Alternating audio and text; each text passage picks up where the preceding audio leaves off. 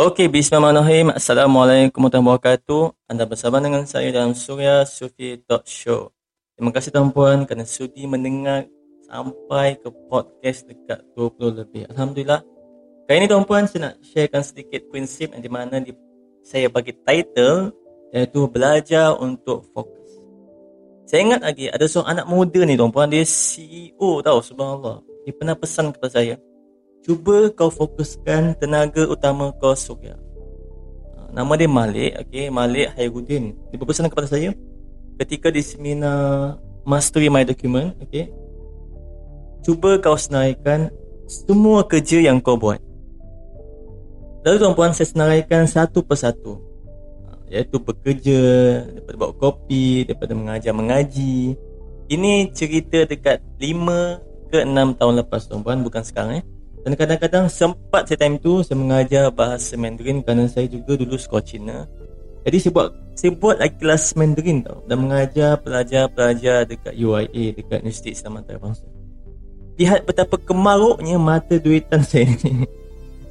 Malik sahabat saya ni dia menggelengkan kepala, menggelengkan kepala dan kata dan kata-kata dia yang membuatkan saya mula membina fokus saya iaitu pada kekuatan utama saya itu dalam menulis pada masa itu. Dia kata dengan saya surya kau lupa ya nak senangkan ilmu penulisan. Aha. Dan dia kata dengan saya sekarang kau beritahu aku kerja mana yang kau mahir tapi banyak guna tenaga dan mana kerja yang kau mahir tapi tak banyak guna tenaga. Dan kau tulis sekarang. Dan tuan-puan saya time tu kan saya betul-betul macam ter aha moment tau. Iaitu saya tak sangka yang boleh macam tu tau. Saya tak pernah plan yang tak pernah fikir pun rupanya menulis ni boleh jadi sebahagian daripada saya punya kejayaan income saya. Jadi dia kata dengan saya, okey sekarang kau beritahu aku kerja mana yang kau mahir tapi banyak guna tenaga dan mana kerja yang kau mahir tapi tak banyak guna tenaga. Kau tulis sekarang. Dengan tegas dia tunjukkan sejalan. Dan saya bagi jawapannya adalah menulis malik saya kata dengan dia. Dan dia kata, ah, tahu pun apa sah kau tak fokus buat duit dengan menulis je dia kata dengan saya. Masa itu masa itu saya betul-betul tersentap dengan kata-kata dia. Betapa beruntung yang saya sempat meneguk ilmu dengan orang-orang hebat di bidang sukses tapi dari situ saya mula mengorak langkah menjadi seorang penulis buku syarikat dan buku digital ataupun e-book secara sepenuh masa. Saya mula fokus pada penulisan Time tu cuma perlu ada laptop ada perlu something like buku nota dan pen dan wifi. Sudah cukup untuk saya menghasilkan karya tersendiri dan langsung terus jual tuan-puan. Dan keuntungan yang saya dapat bersih 100% tuan-puan ini kan tulis ebook tidak memerlukan kos penghantaran atau wang untuk disimpan. Tidak perlu upah bekerja. Semuanya boleh dibuat sendiri. Percuma dan mudah.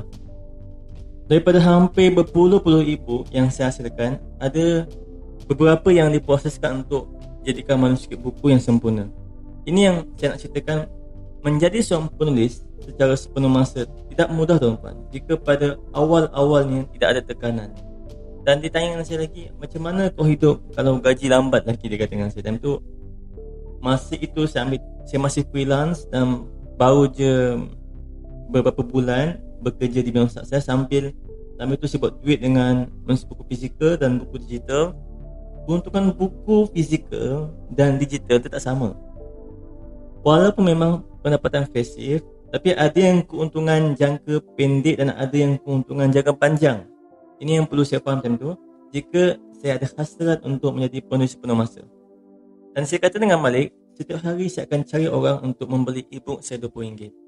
Bagus, Malik kata sambil menepuk bahu saya. Senang jadi kata kan, saya bercakap seni-seni dalam hati saya. Dia kata dengan saya, aku tahu apa yang kau fikirkan surya. Eh tuan-tuan, saya kata dengan Malik, setiap hari saya akan cari orang untuk membeli e-book saya dalam RM20. Bagus dia kata dengan saya, Malik kata sambil menepuk bahu saya, dia ingat senang lah tu kan.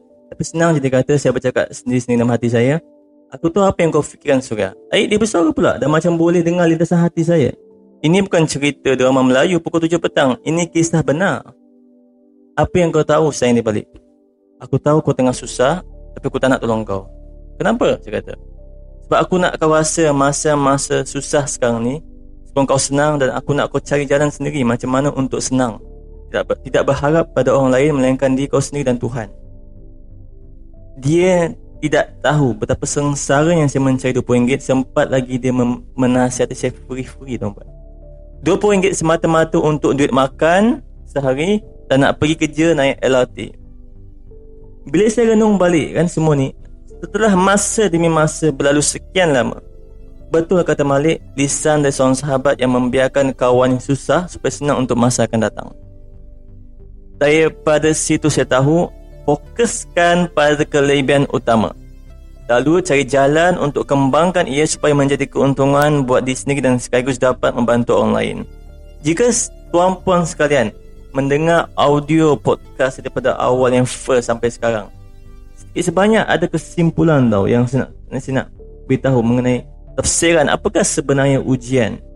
Ia sudah tentu. Silakan silakan saja terus berfikir tentang ujian. Apa jua definisi ujian untuk tuan-tuan sekalian?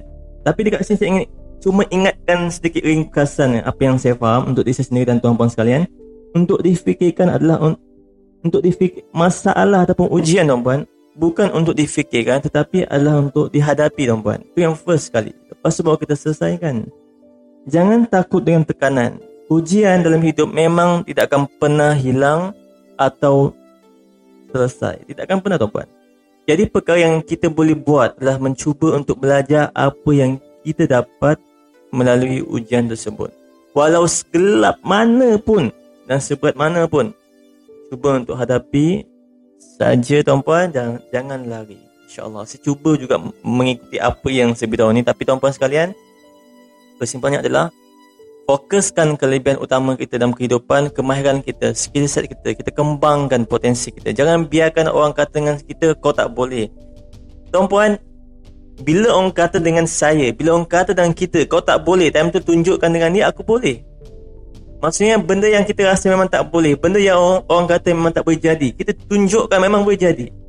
Jadi kita tak effort dekat situ tuan-puan. Jadi make, uh, let the apa orang putih sebut let the silence eh? Let the silence make the noise ke apa? Okey tuan-puan. Tapi dekat sini biarlah kita diam-diam tapi kejayaan tu akan bawa kebisingan yang sendiri.